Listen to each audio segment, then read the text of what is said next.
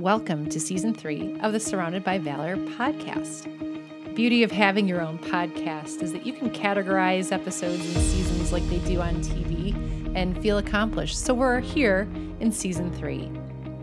My name's Mary, and thanks for joining me today. My goal with this podcast, honestly, is not to be the number one podcaster in America or even to be top ten. I don't need to be a career podcaster. I am self-funded, self-sponsored. However, if the company that made Mellow Cream Pumpkins wanted to sponsor this show, I would completely welcome that. And before you get on your nu- your nutritional high horse here, those little balls of sugar that eventually taste like Play-Doh and they sting your teeth, those are my favorite. So don't knock them. But here in podcast land, I guess you could say I'm aiming to hit the middle third. Let's keep it small. Let's keep it close. How does that sound? So today's episode is all about grief. It's that thing that nobody wants to talk about, yet everyone wants to talk about. And to be honest with you, I do not know anyone who has not gone through life and endured some sort of deep loss. And before we even continue, we don't have to quantify grief or loss. Loss is loss. I have a friend who recently lost one of her dogs, and she's had this dog for a really long time. It was a huge part of her life. She is a teacher and came to school with her. Um, and as she goes through this loss, I hope that she doesn't feel like, well, it, it was, quote, just a dog. Loss is loss. Um, many people know that I lost my father two years ago. Uh, he was killed, and it was one thing that he died. It was a whole nother thing how he died. And through the past two years, I've been carefully navigating that chapter of my life. You always hope that that day never comes um, when you lose someone who you're very close with. Um, for a lot of us, it's a parent, but it really could be anyone, as we kind of have alluded to before.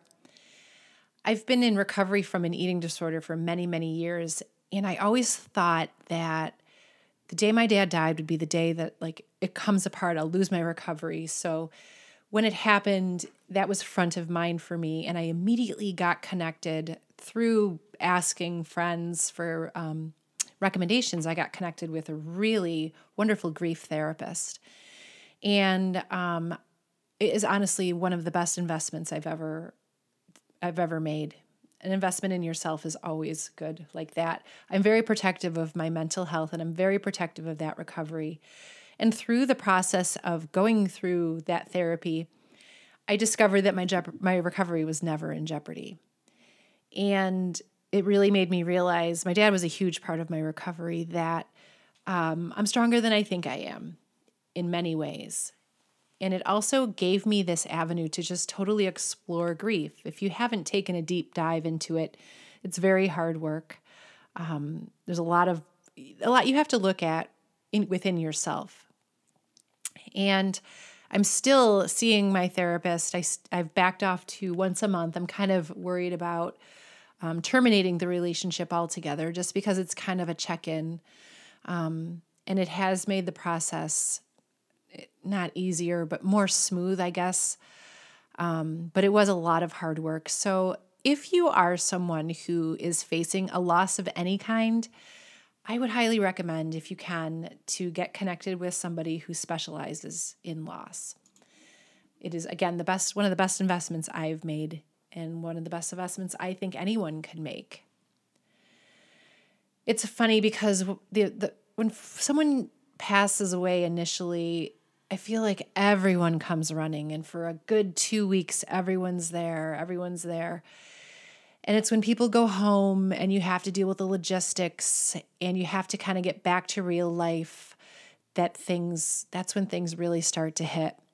My dad was in my life every single day. We communicated three hours before he died.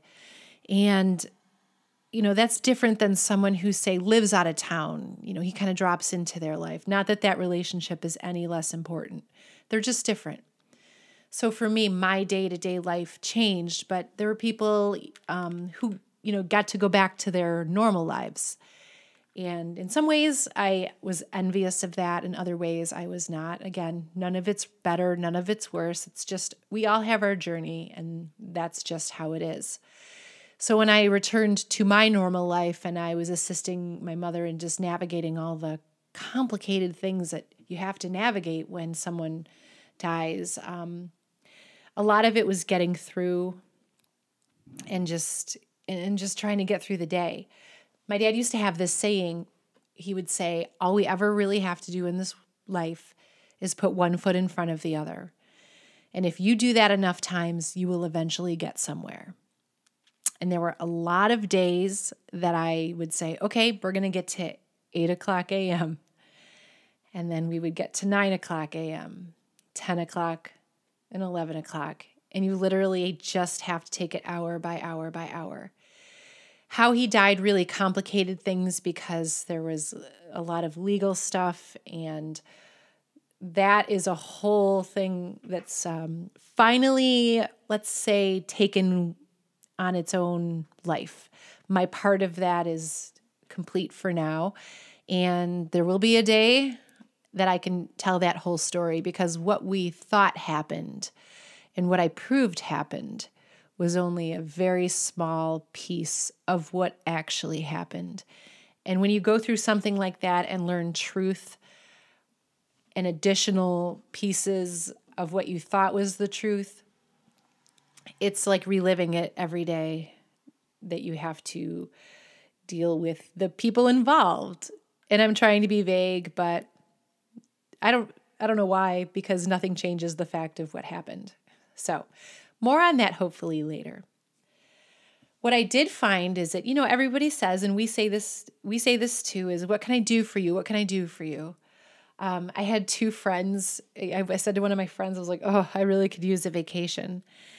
And then he died in December, and in January, I got the instructions to be ready on a Friday at three o'clock and what clothes to bring. And I didn't know where we were going. And I can't remember, it was only two years ago, if my husband did or not. But my two friends, um, one, my friend picked me up, we hit the thruway, and our other friend met us at this really cool resort in um, Ohio. I don't even remember when they told me, because, you know, when you go through a, a loss, you're so apathetic to anything. I actually had a, a a bunch of dental work done two days after my dad died. And I did it on pure Novocaine because I just didn't care. They could have pulled my eyeballs out and I don't think I would have felt it. So when I got in the car, I was kind of like, you could drive me to the moon for all I care right now. But we ended up having, we went skiing and we went to dinner and we did swim. It was just a really great weekend and just a, a wonderful gesture from some really great friends. So you know, there are little things you can do like that. Um, I took a good look around at grief resources, and I realized that they are out there. Um, there's some Instagram accounts that really, you know, kind of give you just insight. I talked about my therapist. Um, my mom joined a spousal support group. Gosh, I can't think of it. Um, but if you're interested, message me, and I can get it for you, where she... Um, She described it as, you know, you don't sit around and talk about your loss. They, they're really focused on living. They do dinners, they do retreats, and they do a lot of things together. People of all ages who have lost their spouses. Um, there's a podcast from Anderson Cooper that I really like. It's called All There Is. And I uh, he's had some guests on that I just never would have thought to have listened to. Uh, but his whole podcast and how he navigates the loss of his father, his brother, and his mother, he is able to articulate it in such a way that when you're listening to it, you're like, oh, I understand how you feel. I really get it. So I highly recommend that.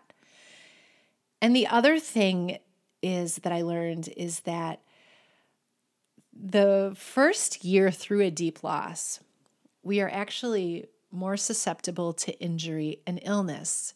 Grief and loss has a profound effect on you physically. Your cortisol levels are higher. There's a lot of, well, there's not enough research on it, in my opinion, but in the scale of things we're going to research, I'm not sure how high grief is on the um, totem pole.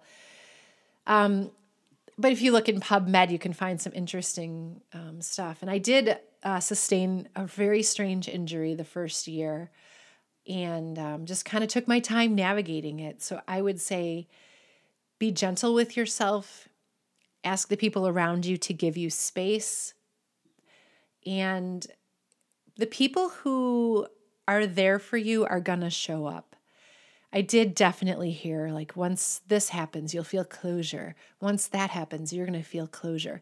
And I keep wondering, when's this uh, when's this closure thing going to happen? Like, is there a door that closes? Like, I don't feel like there's ever closure. It's just a, it's just your life becomes a different flavor. My dad wasn't the first person in my life who was close to me who died. I've been through a, a lot of loss, but he was definitely the closest. Um, I had a very unique and good relationship with him, so it's probably why it affected me so deeply. So I would recommend um, reaching out, getting taking care of your own mental health with a therapist. Look around and use the resources on, on the social channels. Um, And notice who does show up for you, because I'm telling you, those are the people that you always want in your life. I have somehow curated this little team of people, and a lot of it was through just connecting on social. And I just feel like I would run through a wall for them, as they did for me. And people showed up and reached out their hands, and I don't want to say that I took note of who didn't, but I did. And I did put up some walls because I realized that the relationships that I'm invested in are the ones that I want to invest in. And the relationships that I don't, I don't. And I think that that's all okay. So I want to talk a little bit about what you can do to help someone through a through a loss or a difficult time. Um, what I do is, I I think I've sent this book so many times. It's called Your Grief, Your Way, and it's by Shelby Forsythia. And it's a year of like practical, it's called A Year of Practical Guidance and Comfort After Loss. And it's one of those books that kind of, that just goes by the date, and every day you have a little reading, and Some, some of the readings you're like, wow, that really hits deep. I understand that. And other ones you're like, all right, take a hike.